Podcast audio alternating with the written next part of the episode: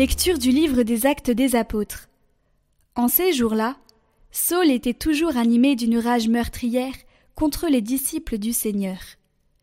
Il alla trouver le grand prêtre et lui demanda des lettres pour les synagogues de Damas, afin que, s'il trouvait des hommes et des femmes qui suivaient le chemin du Seigneur, il les amène enchaînés à Jérusalem. Comme il était en route et approché de Damas, soudain une lumière venant du ciel l'enveloppa de sa clarté. Il fut précipité à terre. Il entendit une voix qui lui disait Saul, Saul, pourquoi me persécuter? Il demanda Qui es-tu, Seigneur? La voix répondit Je suis Jésus, celui que tu persécutes. Relève-toi et entre dans la ville. On te dira ce que tu dois faire. Ses compagnons de route s'étaient arrêtés, muets de stupeur. Ils entendaient la voix, mais ne voyaient personne. Saul se releva de terre, et bien qu'il eût les yeux ouverts, il ne voyait rien. Ils le prirent par la main pour le faire entrer à Damas. Pendant trois jours il fut privé de la vue, et il resta sans manger ni boire. Or, il y avait à Damas un disciple nommé Anani. Dans une vision, le Seigneur lui dit Anani Il répondit Me voici, Seigneur. Le Seigneur reprit Lève-toi, va dans la rue appelée rue droite, chez Jude. Tu demanderas un homme de Tarse nommé Saul. Il est en prière et il a eu cette vision. Un homme, du nom d'Anani, entrait et lui imposait les mains pour lui rendre la vue. Anani répondit Seigneur, j'ai beaucoup entendu parler de cet homme, et de tout le mal qu'il a fait subir à tes fidèles de Jérusalem. Il est ici, après avoir reçu de la part des grands prêtres le pouvoir d'enchaîner tous ceux qui invoquent ton nom. Mais le Seigneur lui dit Va, car cet homme est l'instrument que j'ai choisi pour faire parvenir mon nom auprès des nations, des rois et des fils d'Israël.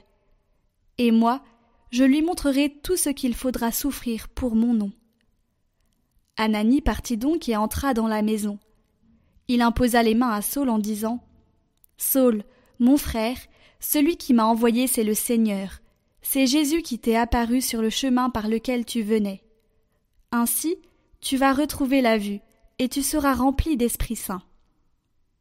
Aussitôt tombèrent de ses yeux comme des écailles, et il retrouva la vue.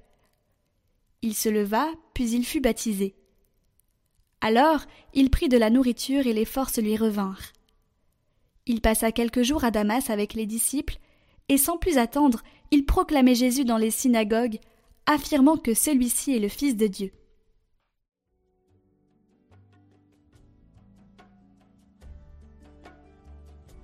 Allez dans le monde entier, proclamez l'Évangile.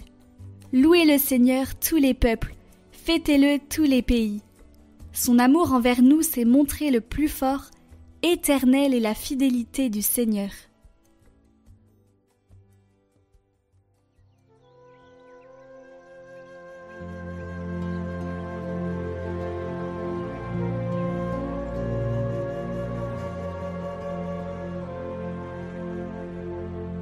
Évangile de Jésus-Christ selon Saint Jean. En ce temps-là, les Juifs se querellaient entre eux. Comment celui-là peut-il nous donner sa chair à manger? Jésus leur dit alors Amen, Amen, je vous le dis, si vous ne mangez pas la chair du Fils de l'homme, et si vous ne buvez pas son sang, vous n'avez pas la vie en vous. Celui qui mange ma chair et boit mon sang a la vie éternelle, et moi, je le ressusciterai au dernier jour. En effet, ma chair est la vraie nourriture, et mon sang est la vraie boisson. Celui qui mange ma chair et boit mon sang demeure en moi et moi je demeure en lui. De même que le Père qui est vivant m'a envoyé et que moi je vis par le Père, de même celui qui me mange lui aussi vivra par moi. Tel est le pain qui est descendu du ciel. Il n'est pas comme celui que les prêtres ont mangé. Eux ils sont morts. Celui qui mange ce pain vivra éternellement. Voilà ce que Jésus a dit alors qu'il enseignait à la synagogue de Capharnaüm.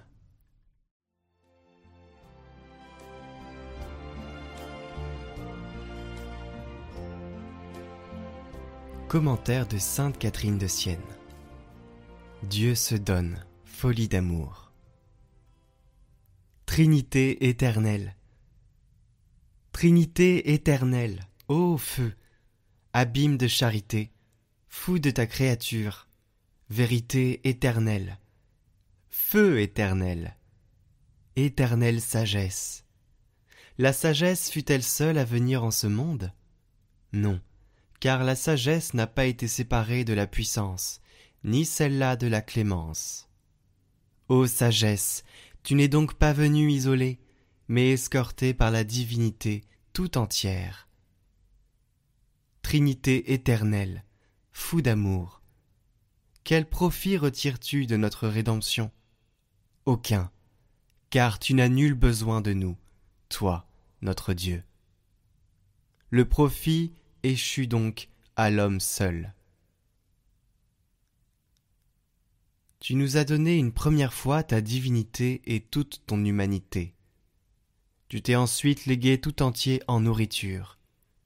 Et tu préviens nos défaillances en nous fortifiant au cours de notre pèlerinage ici-bas.